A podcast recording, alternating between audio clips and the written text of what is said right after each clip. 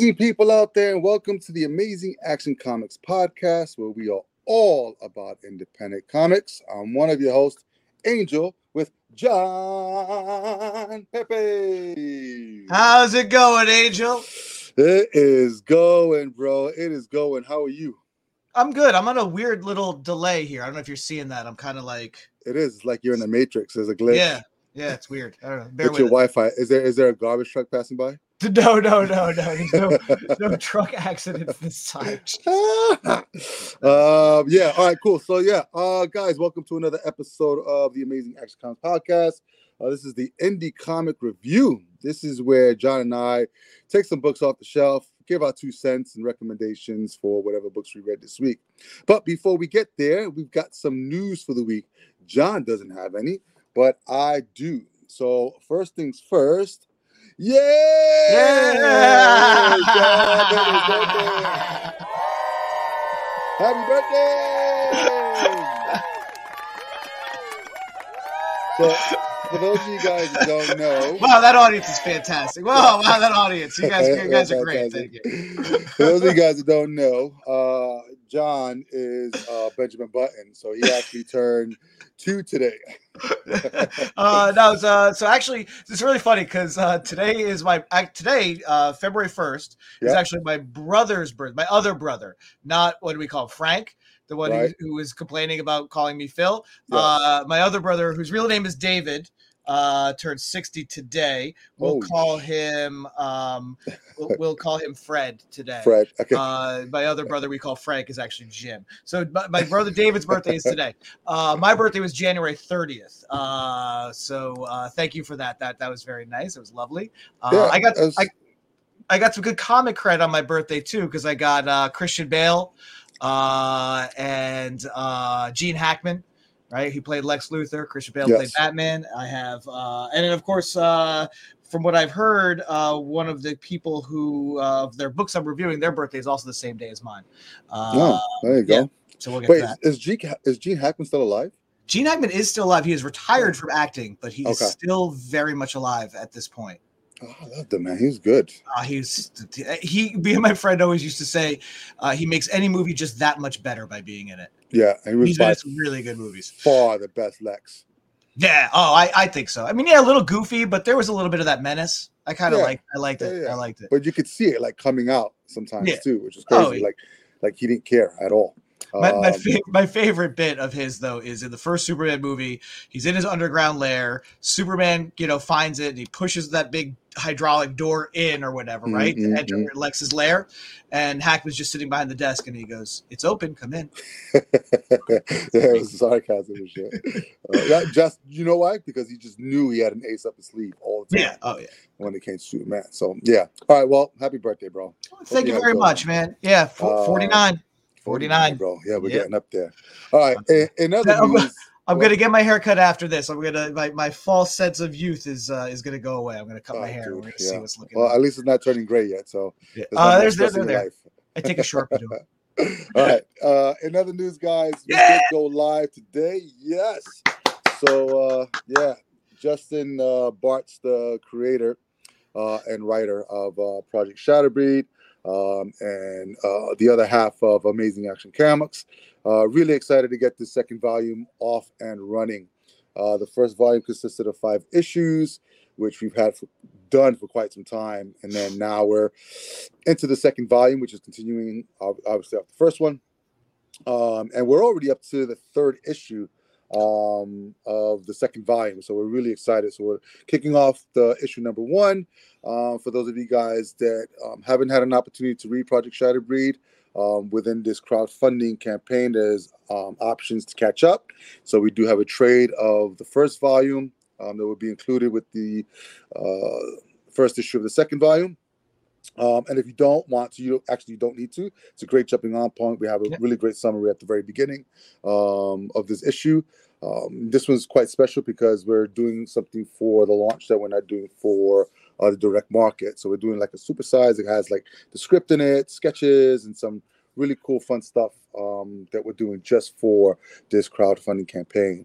Um, and for those of you guys that don't know what Project Shatterbreed is, uh, well, how, can I explain in a nutshell? It's uh, pretty much these two guys that you see here on the screen. You got on the right hand side is uh, Leroy, and then the guy in the mask is uh, Marek. And basically, you have two soldiers um, that were part of sort of like this experiment where the army uh, had a contract with uh, a company called Syntech to develop, uh, you know, the next super soldiers. Um, Syntech got their hands on some kind of special formula. Uh, we don't know where they got it from yet, but it allowed them to create these half breeds of of you know soldiers that would turn into werewolves on command, do their missions, and then revert back. Uh, and basically, you have Marek um, was part of uh, the group, um, considered an alpha male, along with another alpha male. Just had it out. Leroy was sort of like their troop leader. He didn't turn into a werewolf uh, or so. He just kind of like ran the missions um, and took care of those guys. Um, and so basically, what we find out in this first volume is uh, these two alpha males, Marek including one, and you find out who the other guy is later on in subsequent issues, um, just at each other's throat. Basically, they couldn't have two alpha males or two alphas, uh, so they needed to take one out, and Marek uh, drew the short straw. Um, and basically, they went to um, kill him, um, and uh, Marek kind of um, intervened um, in this first uh, volume. And basically, you have Marek stuck in half werewolf form um, because they almost did succeed in killing him, um, but they escaped. So Marek took them. Um, they landed somewhere in Seattle, and from there they decided to, you know, use sort of like Marek's uh, superpowers for good and just start becoming these uh, street vigilantes. Um, and while doing this, they actually started to intertwine um, with Syntech again, who's been chasing them down. So they end up fighting crime on the streets, take this guy in, ends up being the son of a major crime boss um, in Seattle. And then the whole story ensues from there, and we kind of see how fate is just twisted and kind of just gets them all intertwined with Syntech, uh, this mafia boss, the CIA, everybody's included. So it's pretty cool and it's involved. Um, but it, it's reminiscent of like uh, uh, 90s comics, mm-hmm. which weren't really heavy into like, uh, you know, um, too much uh, detail or, or, or I don't want to say savviness, but just really straightforward. Like you know who the bad guy is, you know who the good guys are, and you're along for the ride. And the second volume is really fun because we start to include new characters. So uh, three mercenaries that are pretty much hired to take these guys out. Um, and it just takes off from there. And then later on, you're going to see even more werewolves um, coming out of you know the woodworks, including the uh, the other alpha male that really has uh, an itching and a scratching for for Marek because of what he's done to him. So yeah, it's some really fun stuff. You guys love it.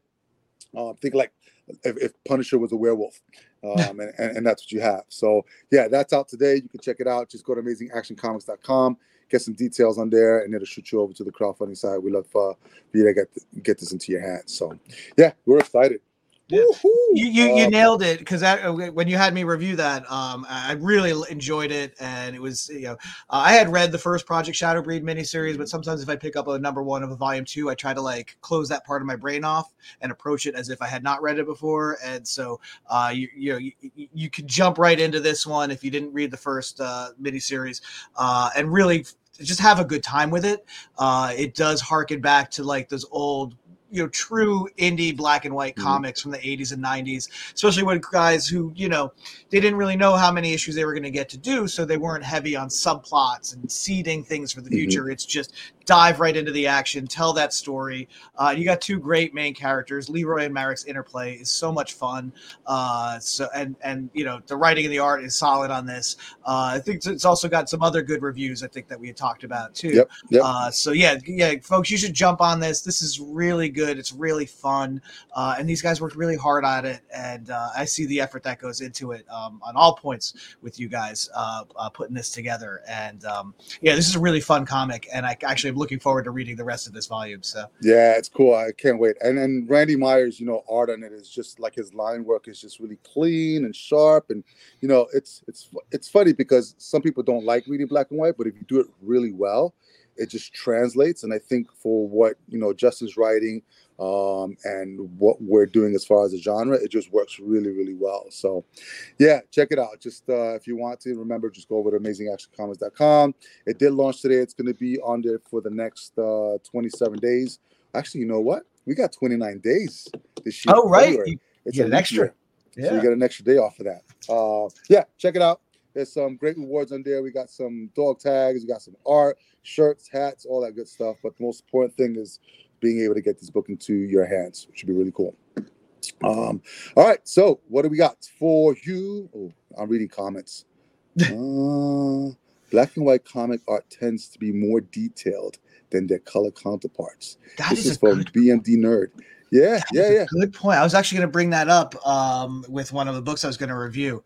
Uh, yeah, there's there's sometimes um, you know colors can either make or break a comic sometimes, Mhm. and there are sometimes where colors uh, I feel can take away from from the the detail in the artwork. Um, that's why I always liked a bunch of years ago when DC and Marvel had their uh, showcase and essentials, uh, black and white re- Yep, yep. reprints because you could really see the strength in the line work, especially like Kirby. Like Kirby was an artist who didn't need a colorist, uh, but there are some other, you know, okay, we could see how the, the, the color would enhance that.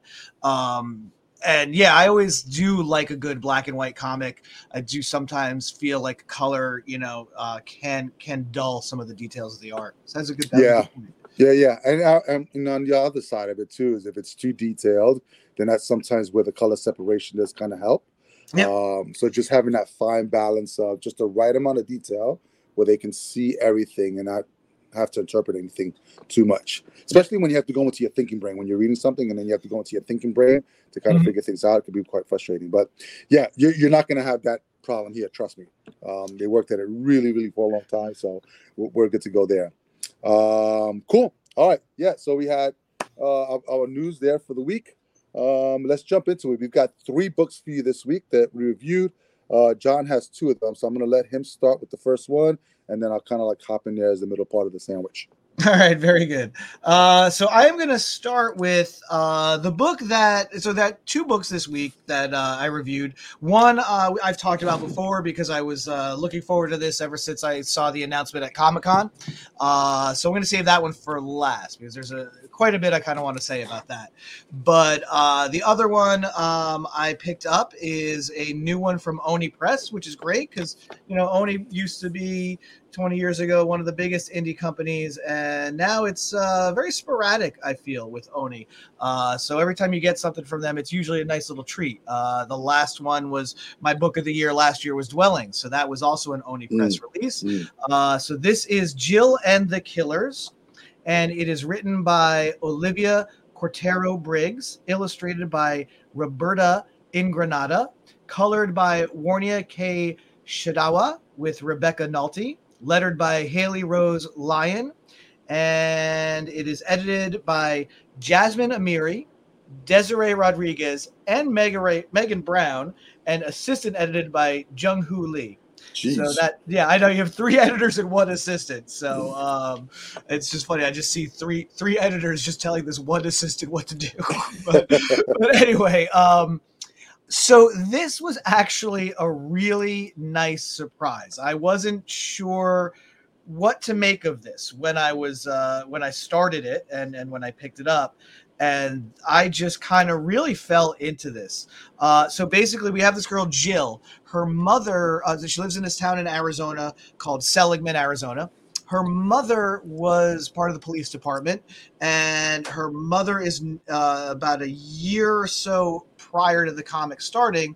Her mother, uh, everybody says her mother has, has disappeared and uh, she's considered a missing person. But Jill is convinced that her mother is dead, and based Hmm. on sort of this uh, this nightmare flashback that sort of opens up the book, uh, you get a sense that okay, maybe Jill was actually there for this incident and and might know a little bit more than uh, or uh, than what than what everybody else knows, but they're just ignoring her for some reason. So that's mystery number one in this book. What happened to Jill's mom?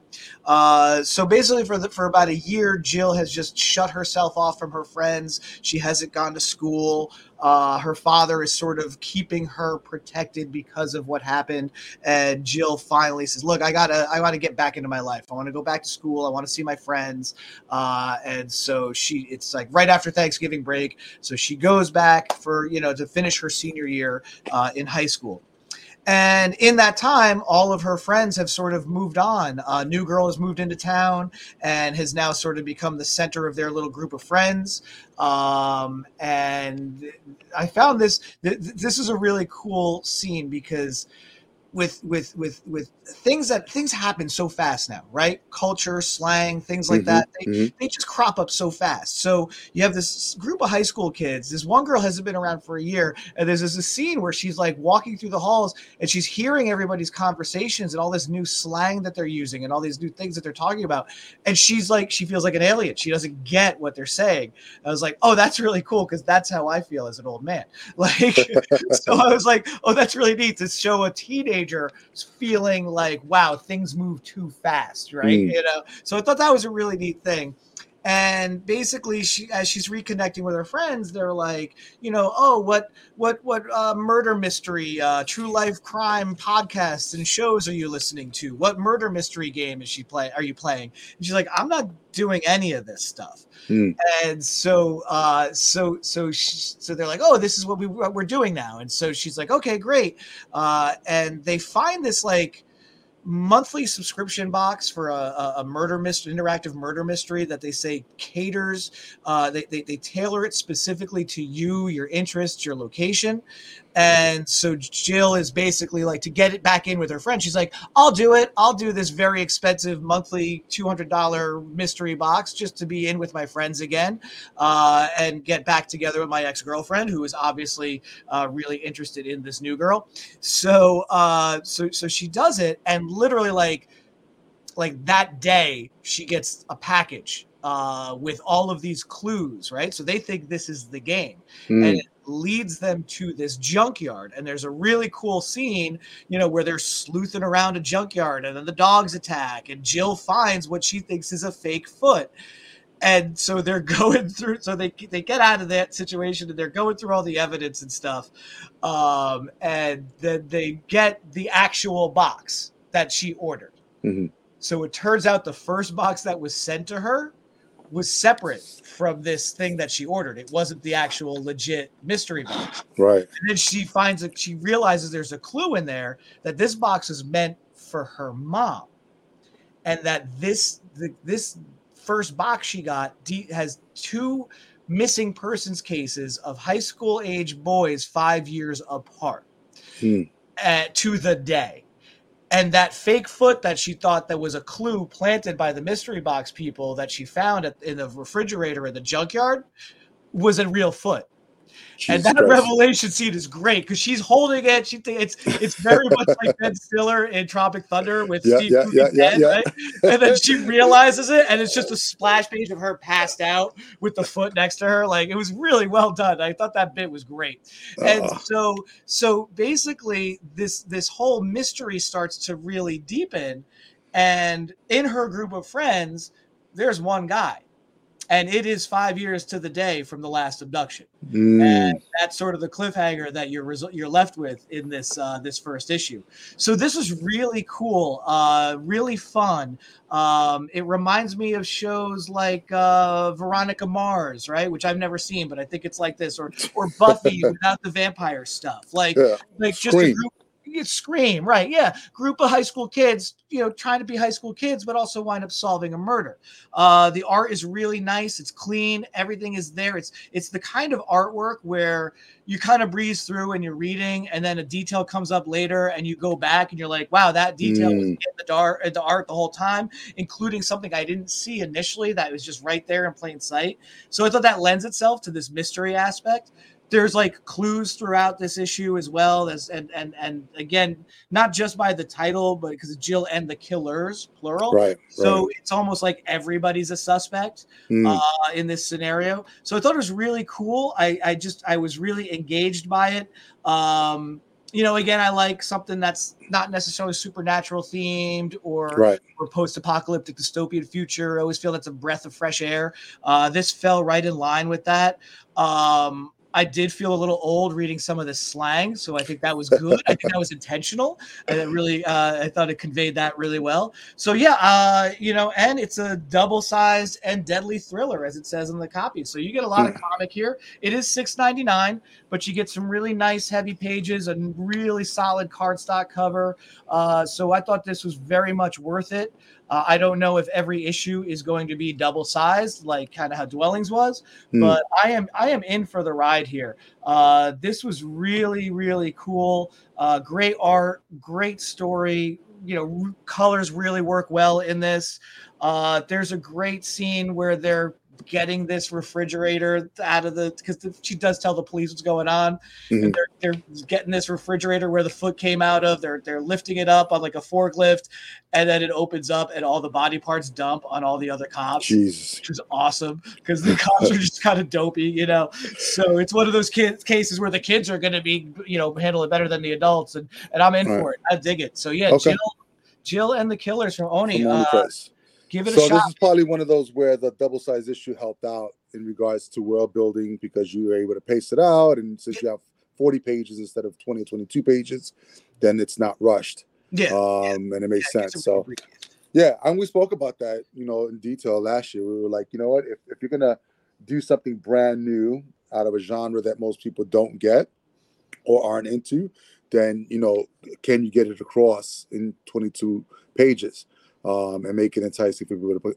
I'm, I'm pretty sure you can, but I think if you allow yourself those extra 20 pages to kind of breathe and set up, you know, the scenario and set up the world, um, it just works in your favor.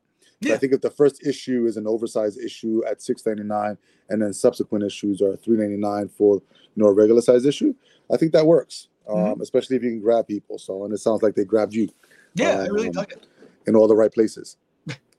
Um, all right, cool. So you got that. Jill and the Killers from Oni Press. Check that out. All right, moving on to me. All right. Ooh, yeah. All right. So if you don't know, Dynamite has been on this kick uh, with licenses from Disney.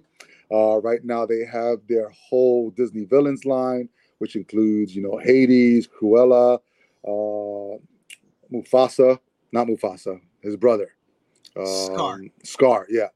Uh, and then a bunch more that are, you know, uh, coming down the line. I think in this one there's an ad actually for Hercules, so I think there's a Heroes line coming down. Mhm. Um, yeah, so it, it's just weird that it's coming from Dynamite. I just I can't believe it uh, because we've just been used to looking at boobies all the time, uh, just pages and pages of boobies. But yeah, so big fan of Lilo and Stitch when it first came out in the movies. Um, then I even went to um, uh, Disney and did the ride uh, that they had, which was really super cool. Uh, I think the whole story behind, you know, Experiment Six Two Six um, and uh, Lilo that you see here was just absolutely great. Just having this little kid bond with this alien, uh, fall in love and being chased, and um, you know, it's all about Ohana, so family and stuff like that.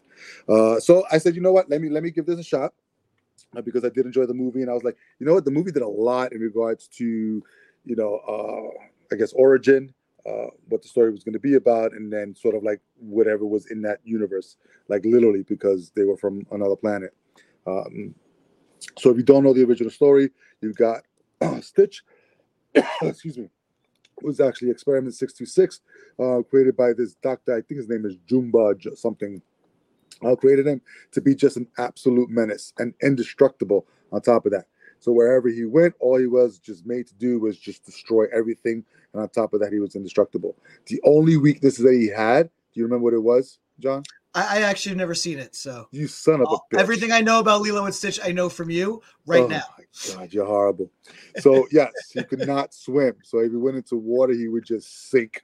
Uh, but he wouldn't die because he's indestructible. He just keep choking to death, um, and then come right back. So yeah, uh, mortified. Um, yeah, so they, He's like a uh, Highlander. yeah, exactly. Uh, there can only be one. Uh, so yeah, so the whole, you know, the entail the the, the galactic uh, empire, whatever, is trying to find him, and um, he lands on Earth and finds uh, Lilo, who actually buys him for two bucks um, at a pet shelter, which is hysterical. Um, and she's sort of like an outcast herself um, with everyone. So you know, finding him and and having these two outcasts, you know, get to know each other, and you know, it wasn't like love at first sight because he really destroyed her, um, and then he she actually taught him something about humanity and, and family, and that's what kind of like turned the tides. And um, yeah, just a really overall great movie. Um, they win at the end. So basically, what this does is expand the world of Lilo and Stitch, which I think is great. Um, you basically have this uh, a robot, sort of like we're going to call him an enemy because that's what he's going to end up being, um, called Sovereign, and he has sort of like these two shark robot freaking bodyguards. And basically, what he's trying to do is find this experiment 626 so that I guess he can take whatever destruction DNA and put it into the robots so they can become just like uh, um, Stitch. And then start to go and, and, and challenge the Galactic Empire because he wants to take over, I guess, the universe or whatever it is. So they end up going to where the old doctor's place was, um, and then from there they they find out that he's actually on Earth, and then they head over to Earth, and then you have this whole little like um, scenario between Lilo Stitch, um, the alien that came that was originally supposed to capture um, Stitch, and a doctor. They're playing these water balloon fights and stuff like that. And it kind of just sets up sort of like how they're like family now and how the sister's always worried all the time. And um, and then there was like this FBI agent, which was uh what's his name? Um, I'm gonna say Vince Vaughn, but that's incorrect. Vin uh, Ving Rhames, um, just big black dude. You could just hear it in his voice um, as the FBI agent who is actually uh, monitoring um, the sister and knowing that that was an alien and whatever ensued from there. Um, but he ended up becoming part of the family at the end of the movie as well. Uh, so yeah, so basically you have these aliens land. Um, they're trying to take Stitch, and Lilo's hopping in there. Um, and then, so the only part that I got confused at, and I had to go back over and over because it actually takes place in Hawaii first. Um, so there's like a little caption. Um, you go from Planet Turo, which is where the sovereign guy is at, um, and then you go to Hawaii, uh, which is Kauai. So they're on the island of Kauai, and it has it on the top where the place is, right there. Look at that, big Kauai. And at the very end of this, when they take um, Stitch, they bring him up into space, but he kind of escapes and then jumps out of the spaceship um, and doesn't land back in um, Kauai. He lands in some city, and you can tell because the buildings are different um, in that respects. And then I missed the fact that um, Lilo had gotten into a, um, a spaceship herself, which is the alien spaceships from the doctor and the other guy. And they all got in there to go and track uh, Stitch um, in the city. And the only reason why I knew that they was in the city is at the very end of this. It kind of sets up the Manhattan Comic Con kind of thing. so they're supposedly supposed to be in New York. So after he, he, he um, jumped out of the spaceship, that's where he landed. And there wasn't anything on top in regards to where the location was. So that's where I got confused because the coloring and, and sort of like the, the layouts are, are really similar across. Um, so the whole color palette, I mean, it's, it's a beautiful looking book. Um, and it's it kind of reminds me of the animation style that they used for the movie, which is is great. Um, this was written by Greg Pak, who's written a ton of stuff for the Big Two, even his own independent stuff. Um, I read the the John Wick series. I think it was a five issue miniseries uh, that was pretty cool, and then I think he had a run on Vader as well that I read that was pretty cool. Um, as far as the artist, I'm gonna say that's Julia Yeah. Giacomino because I was gonna say Gulia, but that part is not right. Sorry, I butchered your name, Julia. Uh, and then letters by Jeff Eckleberry, uh, and then a really cool cover by uh, Joshua Middleton. Like he does some really great Yeah. stuff, and his art is, you know, it's funny because he could do really good style, like like sort of like an animated. He could do like a painted style. He had a really uh, solid run on these Wonder Woman covers that were just absolutely beautiful. Um, and then funny, uh, development editor and cultural consultant, uh, Moana McAdams. Hmm. Uh, so I guess there's some Polynesian um, stuff in there. So I guess uh, the consultant came in and handy on that. And the package editor is Nate Cosby. Um, yeah, you know what? To expand the world on on Lilo and Stitch, I think was really cool, solid. I'm pretty sure it's going to be a mini. So if they go along this way with you know uh, continue with the story, I think I'm going to hang on board with it because uh, I mean I really enjoyed the movie and being able to expand that world. Um, I, I, I kind of saw the challenge of what it would be because the movie ended sort of like happily. Like, what are you gonna do from there? So having that antagonist, uh, protagonist actually, um, is a really cool idea. So yeah, if you're a fan of Lilo Stitch, check it out. If you have kids, they'll they'll absolutely love it. Um, I'm just a big kid, so I love it. I'm All just right, a cool. child. I'm a childless weirdo. So uh, I think weirdo. I think the last Disney movie I actually took it upon myself to go see by myself was Tarzan, for the obvious reason. The Gee, Phil what was that? Ninety something. the Phil Collins music, uh, ninety nine. Uh, no, I know I didn't go for the Phil Collins. I went. Who That's a quarter of a century. That's the last time I went to see a Disney movie by myself. I don't know if I've seen a. What do we see? We saw the Tim Burton Cinderella uh, live action, I know that- that. the one with Johnny Depp. Cinderella. Was it Cinderella? No. Not Cinderella. What was the uh, the uh, Alice in Wonderland? oh, Jesus Oh, Christ, sorry, You weren't Blo- even close. blonde Disney character that goes on an adventure. Uh, you weren't even close. So yes, we saw that one in the theater, me and my wife. But, uh, no, I just you know what? I just um, I, I even as a kid, I was a little ishy on the Disney stuff. I loved loved Peter Pan, Legend of Sleepy Hollow. Uh, I always thought Donald was cool, even though he didn't wear pants. Uh, but yeah, I was never really a Disney kid. I have a girl, so I've seen every single one of the Disney movies. So My wife loves there. the haunted man. The haunted mansion is her absolute favorite thing, and I've seen both of those movies, those live action movies.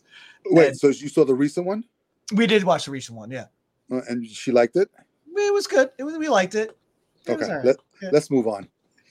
Next book, please. if you like Owen Wilson going, wow, there's No. ghosts. It- it's all about Rosario Dawson. so, so yeah, yeah. Just I'm not not a big Disney guy, but uh, I'm glad I'm glad you are. I really am. Yeah. It's all good. All right, last book. Here we go. Okay, this is the book that I was really looking forward to, and a lot of other people were too when it was announced at New York Comic Con. Uh, it is from Image, uh, and it's the imprint is Mad Solar, and it is Kid Cudi presents Moon Man.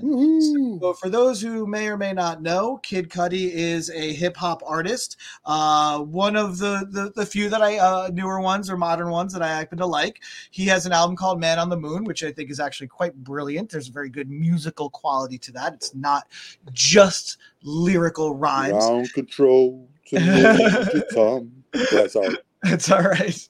And uh, so this is actually uh, the script is uh, credited to his his his given name, Scott Mescudi. And Kyle Higgins. Kyle Higgins is the writer of Radiant Black and is also Mhm. one of the writers on the Deep Cut six issue uh, miniseries chronicling uh, jazz in America. Uh, it is illustrated by Marco Locati, colored by Igor Monti, lettered by the uh, you know the ubiquitous Hassan Otsmane-Elhaou, Mm. uh, edited by Michael Bu- Busuttil, uh, and then production credit to Wesley Griffith. Uh, so um, so this is something that I I, I liked it. It is there was a it side is- there. it is a double size first issue at 3.99 so that's really cool there is definitely okay this is definitely scott Mescudi's first comic that he's ever written you can tell he's a fan and uh, you could also tell that kyle higgins was there to support and not do any of the heavy lifting Mm. so you basically have two really great characters uh, that you're that you're following. This uh, guy named Ramon and his younger brother Micah. Uh, Ramon is an astronaut who is on a, a, a mission to go back to the moon after 50 years, uh, which is crazy because that's really what we're working on again right now, and uh, in, the real world Mhm. not you and I, just just NASA Correct. in general. And um, and so uh, so something happens to the four of them uh, where it is stated. As far as they're concerned, they just went off the grid, off the radar, off of everything for about seven minutes. Hmm. But there's about there's a throwaway line in the middle of the book that they were actually gone for years, Hmm. and it's just and it's one of those things where it's just thrown out there, but it's never really expanded on Mm. and there's a couple like little beats and moments in here where uh, I don't know if you've ever noticed this in your reading, but there, in a first issue, things kind of happen very fast. They're establishing, and so there's you know certain beats that come through. Uh, sometimes they're a little abrupt, and then mm-hmm. it's like in the second or third issue, they'll kind of like go back and talk about it to sort of clarify. I, mm. You know, sometimes they can use the second or third issue to sort of clean up some of the rushed in the first just to get the story moving. And I get that. So I'm kind of hoping that's what we're going to see here uh, because I thought that was a very important plot point. Uh, if that's the case, because it's the younger brother saying it to the older brother, and and it, it, to me it wasn't clear was are they act were they actually they thought they were gone for seven minutes, but they were actually missing for years, mm. or is his brother talking about the fact that because of the years of training and the mission and then you know being having to come back and and debrief for four weeks that all told Ramon hasn't been in Micah's life for years. So I don't know if that was because it was in an argument that they were having. So right. I don't know. I don't know. So I'm hoping for a little more clarification on that because everybody else kind of doesn't, kind of blows over that. No one else really brings that up. Um, so basically, after the mission, like I said, they're isolated. They kind of have to go through a whole debriefing before they're allowed to go back. So Ramon goes back home uh, to to his brother Micah. Their parents are dead. Uh, and Micah is going to a um, a protest against the Janus company or the Janus company, uh, and this is actually the company that sent these astronauts into in, you know to the moon and and and caused these problems. So. So that court sort of has them butt heads, right? Ramon and Micah. And then while Micah is at the protest, the protest turns violent Ramon is trying to reach him. He can't. And in a fit of desperation, Ramon puts on a spacesuit and basically dive bombs into the, the, the protest and fights the cops to keep them away from the protesters. And it is a really cool, amazing sequence with uh, just some amazing colors and design and a lot of kinetic mm. energy, mm. right? But mm-hmm. now this is what we're talking about here. The colors are great. And there's a few of these. There's some really gorgeous two-page spreads throughout this with the color work is just amazing and fantastic. But because of the line style, it kind of muddies the detail mm. on the mm. and the transition from him being like, I gotta go do something, right? Mm-hmm. To being there is very abrupt. Mm. So that was like a big hangup for me. I said, wow, this really happened so fast and it is so intense, but I I'm having a tough time really telling, you know, exactly what's going on. Um, so the dialogue is, is very helpful, especially in the next scene, to sort of explain that because Mike is like, you know, you can fly. How can you fly? And and and Ramon's like, well, it's not really flying. It's more like I just shift, you know, from one space to another. And I'm like, okay, that helps, you know. So um, so I thought it was a really, really good setup. It's a really, really good hook. Uh, really, really cool um, relatable characters with Ramon and Micah.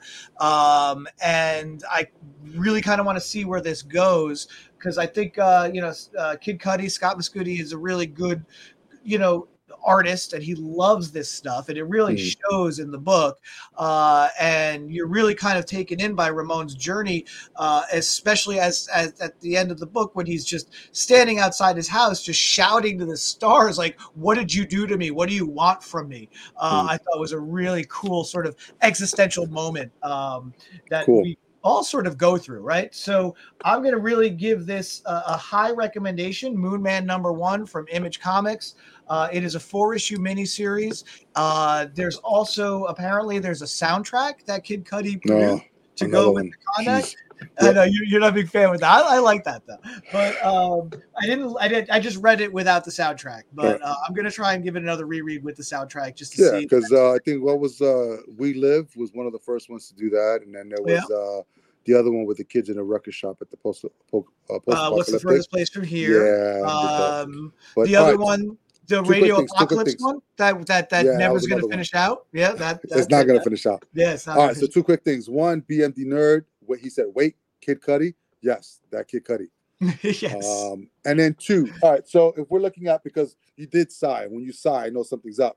Um, and so we have somebody who's actually a fan. And, and, one of the things that people need to understand is that we'll, we'll never shit on anything, right? Yeah. Um, because as creators, we know the whole process um, of, of, of what it takes to actually produce a book from the writing to the drawing to the laying out um, to getting it out there. Um, and sometimes when you have a vision in your head, um, it can land. Mm-hmm. And sometimes it, it, it could be a miss. And with everything that we read, oftentimes, you know, when we read people who are already well versed in the comic universe, that's sort of like that template already in our head. And then all of a sudden we get somebody who's brand new to it. We can see certain beats are missing or certain things that we're already used to. And I don't know if that's a good or bad thing. I think sometimes if somebody's trying to shake things up, um, those beats that are missing could be something different that they're mm. trying to accomplish. Um, or it could just be beats are missing um, in our respects. So if it's something that kind of like takes you out of it or you have to flip back and forth on a page. And this is just me thinking out loud because, you know, as somebody who wants to, who enjoys the process of making comics, um, the last thing I want somebody to do is flip through four pages of trying to figure out what the hell's going on um, in that respect. So, in that sense, um, because they're new to this, uh, they're a fan of this, um, do you feel like it, it took you out of it? or do you feel like it was just something different than what you used to reading? Uh, no, it definitely didn't take me out of it. In fact, it, it, it caused me to pay more attention, right, mm. and to really focus and to really just dive into that that the gorgeous artwork, right. Um, and I think it's more of a case of um, you know, again, trial and error and trying to find your rhythm as a storyteller because mm. you have a you you know because the music he does is storytelling and it's a specific rhythm. Right. And comics is a different rhythm. And so I think it's trying to find that. And, you know, and I have to say that as far as the pacing uh, of the story and and my the, the flow as I was reading it, this was a lot easier as a, of a flow to get into that that this this was sort of Jill was a little bit of a stutter for me because okay. of all the slang that was put in. Uh, uh, this for me was just there was just a couple abrupt transitions, which happens in comics all the time. Right? right, right. So, so for me, it was a situation where this had extra pages mm-hmm. and it used it to give room to breathe.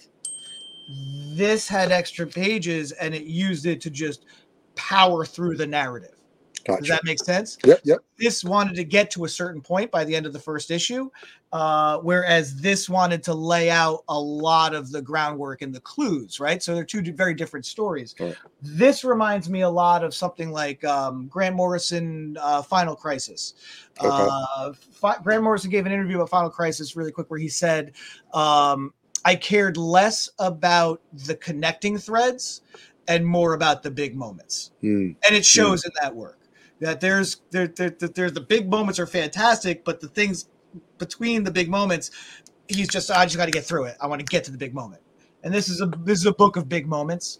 Um, but that being said, some of the quieter moments, the relationship between Micah and Ramon, uh, Ramon's relationship with the other astronauts, those did also get to shine through and were high points as well as of the book. Okay. All right. So then definitely worth a read, right? Oh, absolutely. Absolutely. All right. So Moon Man from Image Comics. Check it out. All right. So there you go. You have You have your three books. You got Jill and the Killers from Oni Press. You've got Lilo and Stitch, believe it or not, from Dynamite Comics. Uh, and then you've got yourself Moon Man from Image Comics um, off of there. So just uh, one last uh, mention. Um, our campaign did go live today. So if you want to check it out, see what's on there, um, show some love and support, go to amazingactioncomics.com and there'll be a link on there that takes you right to the campaign itself. Um, as always, if you like what you're hearing, just click subscribe to the podcast. Better yet, tell 100 of your friends so they can come and enjoy it as well.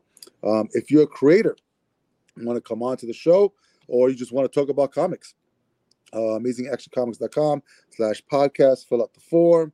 Uh, John and I would love to have you on. We're actually lining up some guests now. I think we have about two or three coming up. So probably towards the middle of February, end of February, uh, you'll start to see those kick in.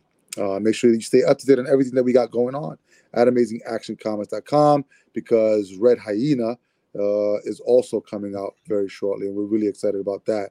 Uh, it's a second um, epic journey, which is really really cool. And Julian Derber, who's based out of the UK, just so solid, man. I mean, he's grown as an artist in regards to just mm. not just his line work, but just you know his panel layouts and stuff like that. So really excited for that to to come your way as well.